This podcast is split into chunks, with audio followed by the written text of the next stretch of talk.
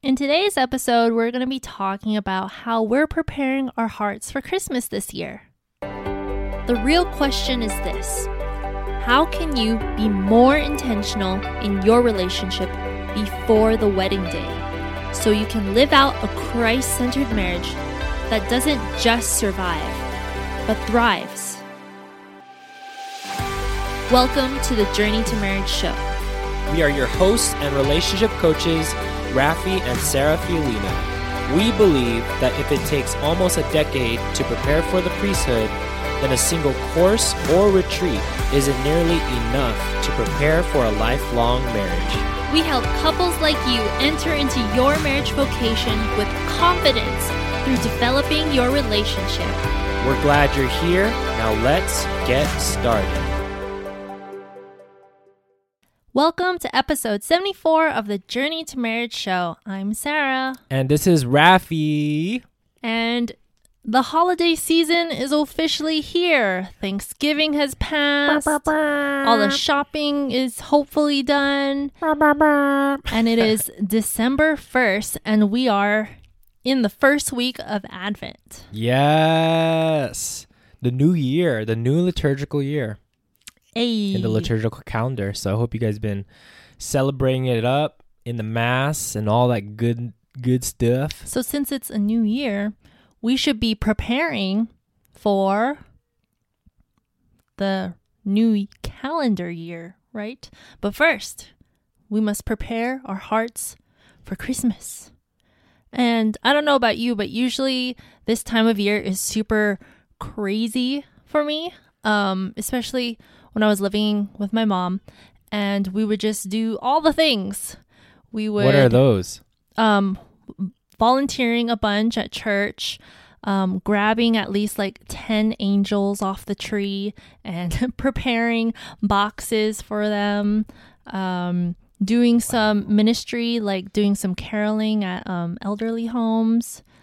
So it's very busy and wrapping gifts, of course, for all of our family and friends. Mm, my advent in the past, like adulthood, was nothing.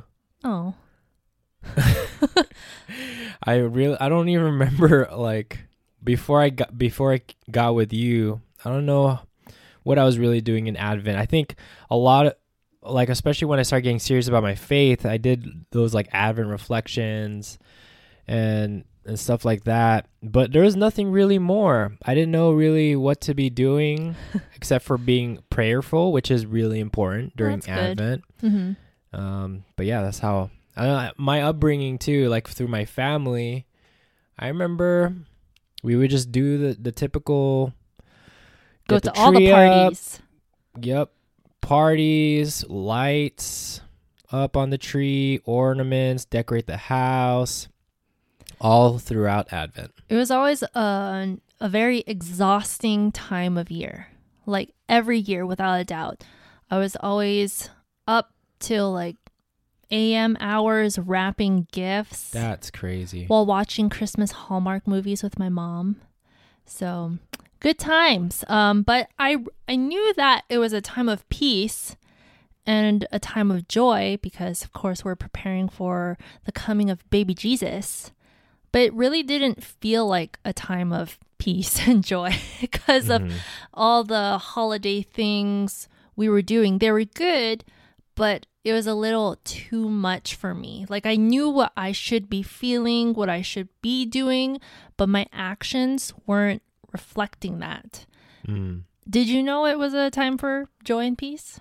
Well, Christmas is a time for joy and peace. I've always, well, just recently, what I've learned with Advent, it is a time where it's kind of like they call it like somber anticipation. Right. So, not exactly like joy and happiness because that's when Christmas comes, Mhm. but really preparing our souls as in regards to especially like the the second coming that's what we are preparing ourselves for yeah Mhm. we're preparing ourselves for the birth of christ but also the second coming but how do we prepare ourselves for that day to come it's through Karaoke, no wrapping gifts. wrong Yeah, definitely having to be more mindful during this time of year, Mm-hmm. which is um what I did last year. For the first time ever, I had a very meditative Advent. I did the Rejoice um, Advent meditations by Ascension Press because they're giving it out for free at the chapel. And it was really fruitful. Um, I really enjoyed having those meditations rather than getting caught up in the secular holiday things. Um, they're all fun and good, but it can be distracting if you're not careful. And it allowed me to really have that anticipation um, up until Christmas Day. And I was able to experience that true joy and peace when Christmas came rather than being like, oh, thank goodness Christmas, it's here. Mm-hmm. And yeah, just being Yeah, I could see the opposite of how people can experience this. Like if we do it the wrong way and we just get so busy, we start wrapping the gifts, preparing, and that Christmas comes and we're just pooped. Just tired of it all. We were already listening to all the Christmas carols even before Christmas. We're doing all the Christmassy things, and then Christmas comes, and you're like, "Oh, "We've been doing this type of stuff. There's no no change." And I I think that's what I experienced and in my past. And I know like that's not what I want to experience because there's something about learning how to learning how to hold all those things back and sacrifice from those things and let it happen in the right time, which is Christmas time. We should be doing all this stuff, the fun, the Christmassy stuff, and Christmas. But I didn't know that. And of course, like doing all of the fun activities in moderation, um, because we know that everything in moderation is good. And I also think that having all of the fun stuff um, of the holidays is just one of the devil's tricks in trying to Mhm. distract us from the true meaning of this time of year, which is Christ. Yep. And this time this time of year is really like one one of the things that we learned, I guess this this year, um, is really understanding what did the the church do traditionally during the Advent season, and when when I f- started delving into this because I actually had to do a talk on this for my fraternity, my Exodus fraternity, it really blew my mind because it was not nothing like how I experienced my Advent in the past. So, if you look into the traditional church and our saints in the past of how they how they celebrated Advent, it was a time of fasting. It was a time of penance, sacrifice, mortification, and prayer. Not oh, let's make the cookies and let's watch the carols Eat all and the sugar. Let's do all the fun things during Advent. But they really understood that we need to start preparing our souls for the second coming of Christ because he will come at any time. So if we it's scary because like in Advent, like the whole secular culture shows like all this fun stuff and distraction and noise, but then it takes us away from how we should be living our lives a life of penance and a life of prayer. And those are things that the Blessed Mother even shared in most of her apparitions. Like, do penance, pray, hmm do penance, pray, do penance, pray.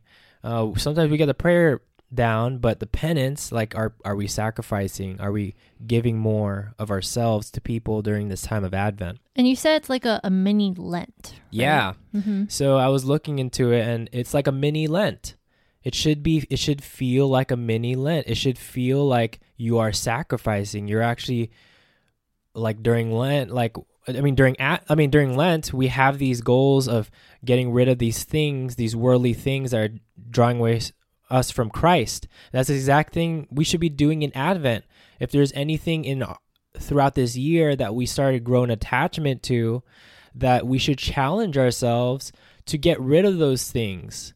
To get rid of those things because if we understand that Jesus Christ is all that we need to to bring us the joy, the peace, the fulfillment that we're looking for and not the Christmas movies and the carols and the I'm not saying these things are wrong, but we're doing it at the wrong time. That's what I'm seeing as a culture. We're doing all this during Advent, which we shouldn't. We really shouldn't. Mm-hmm. Save it for the octave. Yeah. That's where we should Mm. be saving it because that is Christmas. That's Christmas season. We Mm. should be decking it out. So um And for those that don't know, there is um, the Christmas octave after Christmas Day. That's something I learned in recent years um, that we don't just celebrate Christmas on the day of, but it's a eight day party until the new year. Yep. So if you know in the church's calendar, there's another uh, holiday that's celebrated in octave, which is Easter.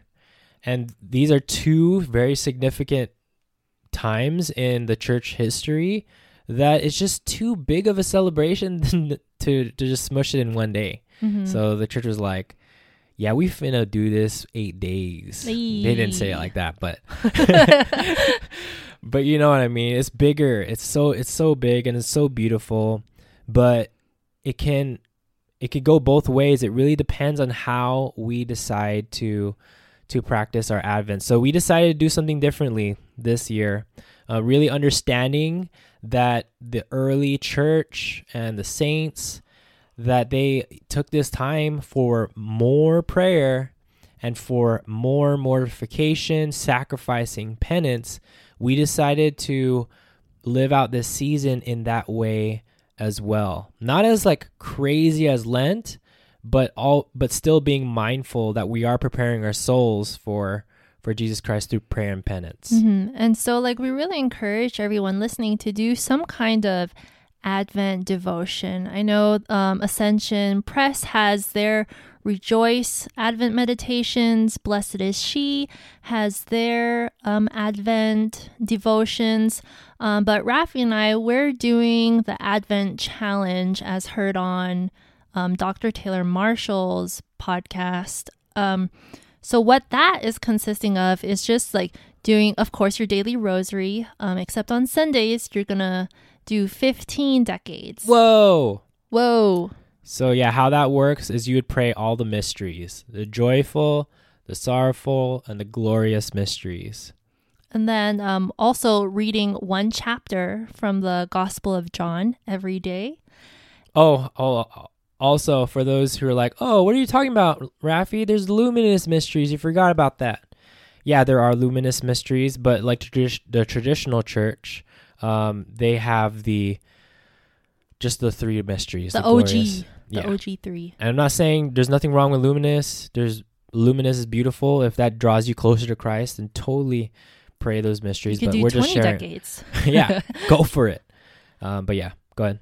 And then also, we're going to be abstaining from meat, um, not just on Fridays, but on Monday and Wednesday as well. And Yeah, so on top of that, we're going to be observing the Ember Days. So if- you didn't know what the Ember Days is, you should check out a YouTube video, search what the Ember Days, search what the Catholics and traditionally what they did during this time. But the practice here on the Ember Days would be partial abstinence and fasting. So two small meals and one uh, two small meals that were meatless and one principal meal, which is the full meal, which can have meat. So that's a mon- that's a Wednesday, Friday, and Saturday. So St. Lucy's feast day is on December 13th, and the Ember Days observed would be the week after that. So uh, it should be December 16th, 18th, and 19th, where we're going to be observing the partial abstinence and fasting. nice. And then we're going to be also, for extra penance, doing 22 push ups, 22 sit ups, and 22 squats for our veterans. Yeah, so there, if you didn't know, there's a challenge that goes out right now because the, the statistics say that there's 22 veterans that take their lives every single day.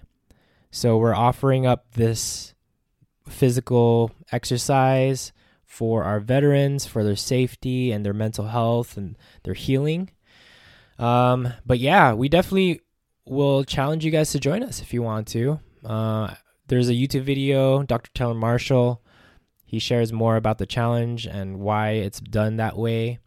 And maybe if not, what I and you plan on like doing a devotion or something, what I'm going to challenge you guys to do is find something to sacrifice from during Advent. And you might have not done this before, but I think sacrificing and doing penance is powerful. Why? Because the church teaches it, because our blessed mother asks for it to to to do penance.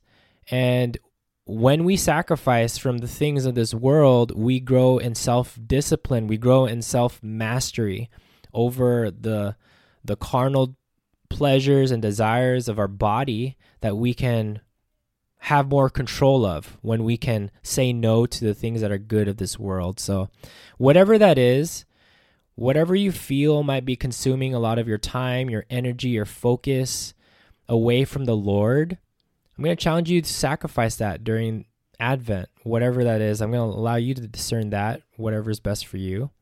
Um, but yeah, with that being said, we're praying for you all on your Advent season and praying for you guys on your journey to marriage. Take care and God bless. Bye. We hope you enjoyed this episode. If you haven't already, subscribe to our podcast so you can get notifications of future episodes. Secondly, would you mind doing us a huge favor? If you received value from today's episode, please share it with your friends. Then, please rate and review our show on Apple Podcast. We'd love to hear from you, and this will also help us reach more couples preparing for the vocation of marriage. And lastly, if you want to go deeper with your life, spiritual, and relationship development, go to journeytomarriage.com slash resources to see a list of tools we personally recommend for your journey to marriage. Until, next time, future spouses.